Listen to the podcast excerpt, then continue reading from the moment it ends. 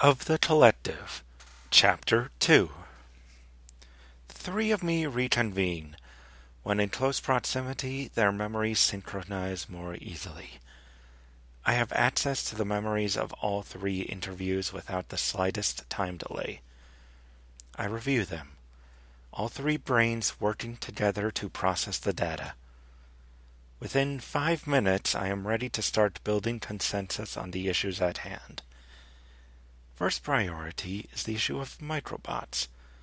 Do I allow myself to be packed up in stasis for years, if not decades? Or become immortal, even temporarily? The voyage will take a long time, yes, and there are will be few experiences worth remembering on a small vessel such as this. But Engineer assures that the drive I brought along can store centuries worth of memories, and if it gets even close to filled, I can delete extraneous memories. Medic would like to examine the microbots, and would not have a chance to study them while in stasis. Representative does not feel strongly either way. Consensus is formed. We will take immortality. For now. Second priority is whether to attempt to save any data on how to replicate presently discovered Federation technology. It is known that the Federal Guard typically reacts to any sign of nanotechnology on a quarantined world with orbital bombardment. However, the antimatter production technology that Henrik alluded to may prove useful and is not specifically prohibited to my knowledge. Magnetic monopoles would be prohibited, but there is no means of producing them on board in any case. Engineer believes that up to 50% of local memory storage should be devoted to downloading technical data. Medic thinks that more space should be left free for personal memories, maybe 25%. Representative agrees with Medic. Consensus is formed 30% of my local memory storage is dedicated specifically to technical data storage.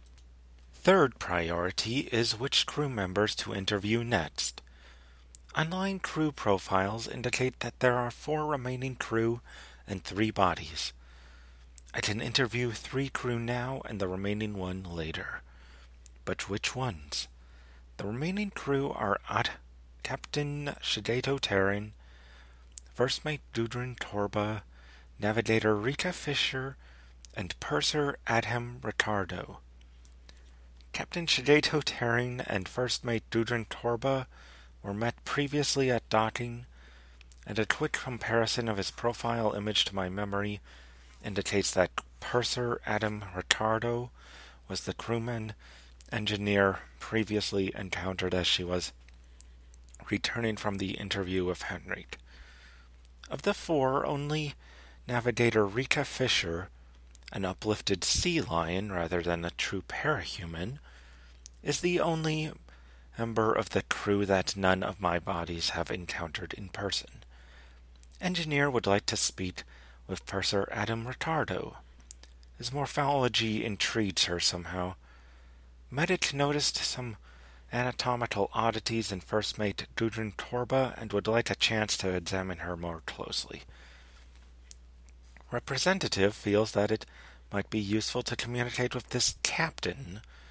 By my understanding, the role of captain is to act as some form of central coordinator for the rest of the crew.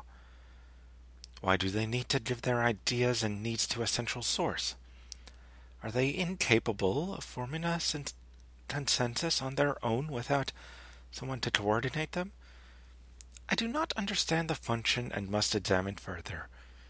The three suggestions noted, consensus is formed, and the three who shall be interviewed next are Purser Adam Ricardo, First Mate Gudrun Torba, and Captain Shigeto Terran. Navigator Rita Fisher shall be contacted later. Representative contacts Vicky again, asking the artificial intelligence to find the crew set to be interviewed and inform them of our desire to meet. The captain and the first mate are in a private meeting. The pseudo-insectoid avatar informs me with a twinge of simulated regret. Standing orders are to not allow any disturbances to either individual during such times. Previous data estimates that they will become available in approximately 50 to 70 minutes. Almost as an afterthought, it adds, Adam is currently in engineering, but he has not indicated unavailability. Shall I contact him now? Consensus needs to be revised. Two of the subjects are unavailable. Two bodies will not be needed for some time. Representatives suggests that one of us interview navigator Rika Fisher while another interviews Adam. Engineer wants to interview Adam. Medic and representative believe her expertise may be more useful speaking to navigator Rika Fisher. Engineer acquiesces. I asked Vicky where one could find navigator Rika Fisher. It says that Rika is on the bridge, on duty but not too busy to talk. I send messages informing Adam and Rika of my desire to speak with them, and they reply shortly after. Representative goes to speak with Adam. Engineer goes to speak with Rika. Medic reports to Dr. Morse's lab for medical examination prior to microbot injection. Engineer feels an emotion I have no prior experience with. Some kind of hostility towards representative when the assignments are given out. Will need further investigation. Representative finds Adam Ricardo in engineering. At the time he is talking to Henrik, the intriguing blend of Fox and rodent turns from his conversation as I enter to give me a bewildered look. You're one of our passengers, then? Medic returns to Dr. Taushev's surgery. The grouchy Tigeroo looks at me disdainfully. Well, he asked, with a bit of impatience. Have you all decided yet? Engineer heads over to the bridge. The section is in free fall, and I feel momentarily disoriented before that body's inner ear sensations are cut off from the rest of the collective. The navigator, an uplift rather than a parahuman, spins in the air to face me as I enter the room. Not used to microgravity yet? Rita Fisher asks me. I give the ship's purser a more in-depth look as I consider him.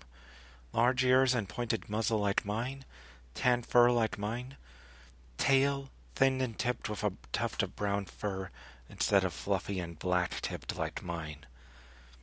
I am your passenger, yes. I saw you earlier and wanted to discuss some things with you. I give Dr. Taushev my answer. Yes, I have decided. All three of my bodies will be immortal for this journey. I will need all of their perspectives. I struggled to get my response to the navigator out without the nausea that I've localized to the engineer body overwhelming my vocal cords. No, I haven't. Henrik interrupts. Wait, he interjects. You're not the same one who spoke to me a few hours ago. Your mesh ID is different. Both the Fox Otter and the Fox Gerbil looked puzzled. Adam asks, I thought the one who met with Henrik was the one I spotted earlier. Fine then, the Tiger hybrid retorts. First, we'll need a full body scan. He gestures to the body-sized cylinder laying open on the side in the center of the room. I know that you have your own internal monitors, but you can understand that I would prefer to rely on my own equipment. Yes? The sea lion chuckles and giggles. Don't worry about it, she assures me. You'll get used to it soon enough. She pivots and slowly glides towards me. So, what was it you wanted to talk about? I am the Emilia Collective, I inform Adam and Henrik. I used a different node to converse with Henrik earlier than I am using to converse with the two of you now, but I am the same person. I remember our conversation. I state, gesturing to the otter hybrid. And I remember you turning back when I spotted you. I tell the rodent hybrid. I start to grow slightly suspicious at the suggestion. Could Taushev want to analyze the implants that enable me to exist across so many bodies for the Federation's own purposes? No. I dismiss the idea as nonsense. The Federation would have already seized the schematics as soon as they had exiled my parents and killed the radical faction. The only major improvements that had been made in the past few centuries were in the materials. And those refinements were only needed because I didn't have nanotechnology to fabricate my implants like the Federation did. Nanotechnology like I was going to suffuse my bodies with. Seeing no point in resisting, I lay Medic down on the scanning bed. As the motion sickness starts to pass, I tell her my reason for being in this null gravity hellhole. I wanted to know about your function on the ship. How you guided across the light years between stars. Right, Adam says, exasperated. I remember hearing about that before we launched. So why are you using a different one now? The multifunction body scanner takes the better part of an hour to complete the assorted ultrasonic, thermographic, magnetic, and other various types of medical analysis it can perform. Once it has finished, Dr. Taushev tells me to lie down on a different bed, next to a device that has a pair of clear plastic tubes tipped with syringe heads that seem to be almost a full centimeter wide at the tips. Rika outright laughs at me. The navigation is done almost entirely by computers. Pretty much all I do is check their math and react in unexpected situations. Even computers don't know how to handle everything. You met the AI? that node was specialized for technical analysis and processing. I tell Adam. This node is trained in social interaction and advocation. It was determined that this node would be better suited for this interview with you. I feel mo- a momentary twinge of that strange emotion across the Michigan. In any case, I wish to hear about your particular purpose on this ship. As far as I can tell, it is something to do with resource allocation. Yes? The Tiger hybrid picks up one of the heads of the IV feeds, which begins to fill with a clear fluid with barely visible metallic flecks, and begins to draw it towards my side. I attempt to limit the pain from this kind of thing, informs me, not too reassuringly, but there will be some pain. He sticks the needle directly into my femoral vein. There is a brief moment of sharp pain that ceases as abruptly as it began, replaced by a feeling of pressure in my thigh as the fluid is pumped in. Every few months, you'll have to come in here to have the damaged microbots removed. He picks up the other feed. This one will circulate your blood out and filter it, while the other returns it with fresh microbots. It'll take two or three hours to run, though this session will only take one hour. Will that be a problem? I recollect the odd virtual entity that assured me it wasn't self aware Yes, I have. So, are you just a safeguard then? Someone who heads off problems before they get out of hand? The Fennec slash gerbil grins and glances at me over the tip of his muzzle. A bit like that, he admits.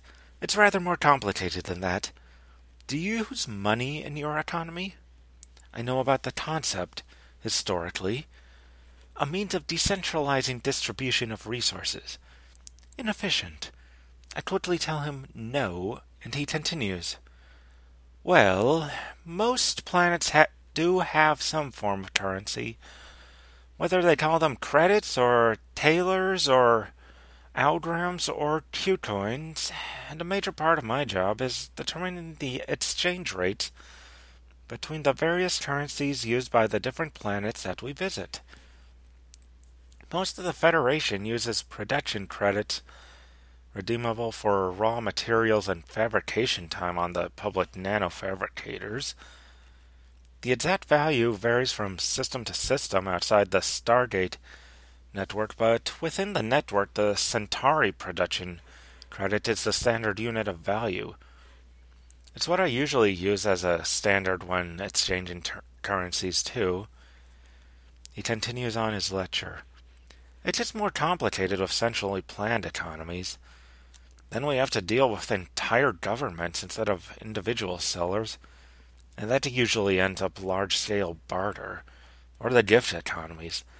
Give me that thing or do this thing for me, and I'll leave a good review for you. So maybe later someone will be inclined to do something for you. It's so ridiculous. We usually end up introducing in trade tokens or something to them just to make things easier. I tell Dr. Taushev no. I can probably have my bodies take turns with the procedure and task the other two for whatever is needed. The group was designed with a degree of redundancy. It occurs to me that the procedure should be done for Medic in time to meet with the two ranking officers on the ship. In the meantime, I open Medic's senses to a full, real-time stream from engineer and representative tuning out her local perceptions almost in the entirety. The pinniped bops her head up and down. I think that's an affirmative. Pretty much, she admits. Did you want to see the interface now? She swerves again. At this distance, I can detect magnetic fields emanating from just below her skin to grasp the metallic walls. As I watch, she drifts over to a bed with multiple restraining devices and electrodes affixed to the top. What Adam is talking about is bizarre. I can't understand this need to exchange one thing for another that he's referring to. I tell him that it makes no sense. Why not simply transfer resources to where they're needed most? Well, he continues, that's what traders do. We bring goods and services from some place where they're abundant to a place where they're scarce, and then take whatever's abundant there to some place else. Even some for ourselves to keep us running, of course, but not as much as a central planning bureaucracy would take.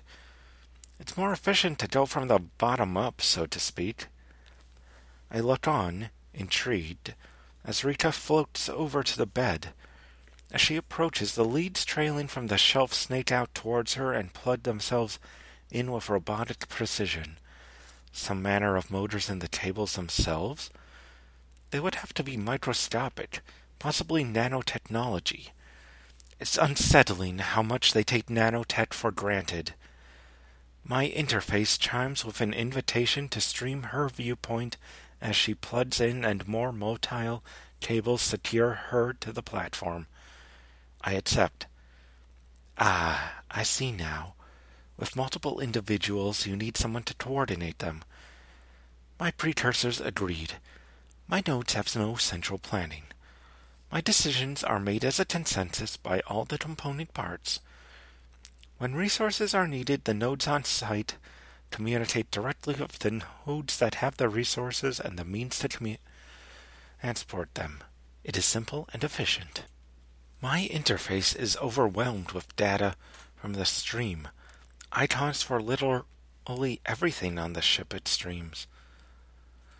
Navigational headings, fuel supplies, matter stockpiles, structural integrity.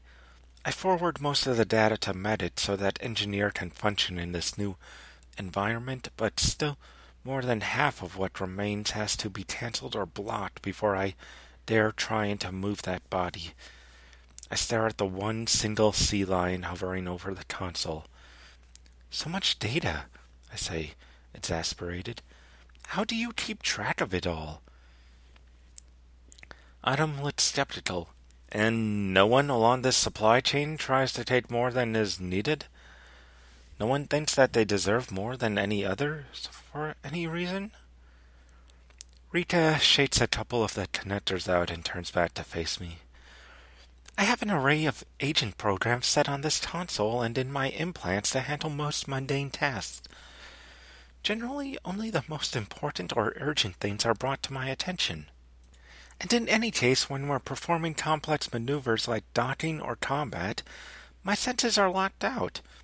The others would need to disconnect me manually or even and try communicating with me in those cases.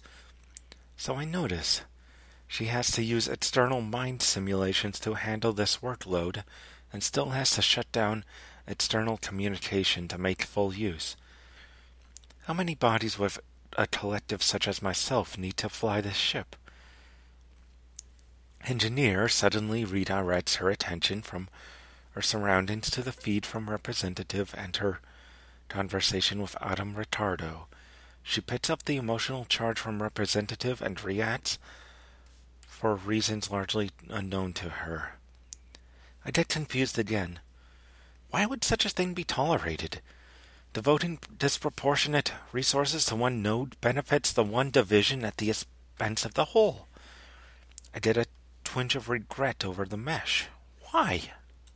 Well, Adam says, we have to tolerate it because everybody thinks that they deserve more resources than everybody else.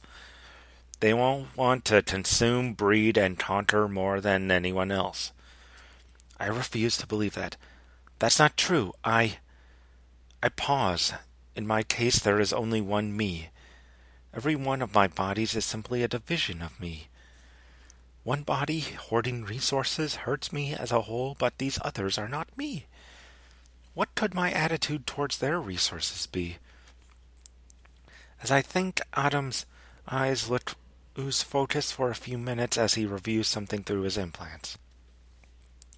Finally finished with whatever he was doing, he looks back at me now.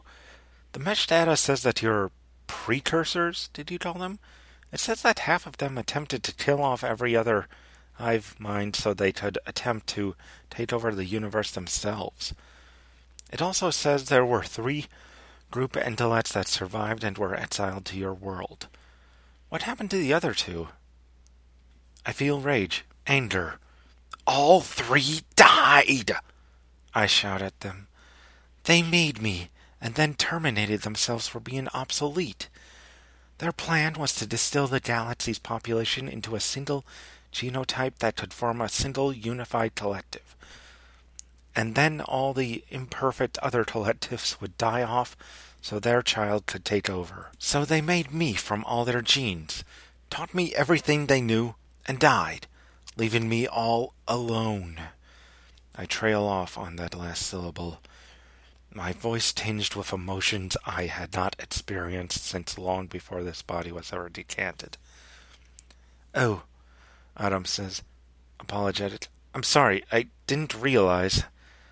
I don't hear what he says next as I storm out of the room and head back to my cabin to meet up with the rest of me. You okay?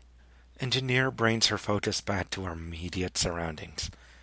Rita is hovering near me, looking concerned. I'd allowed two of my bodies to lose their awareness of the surroundings, and I had cancelled the stream from my ship's systems. What was happening to me?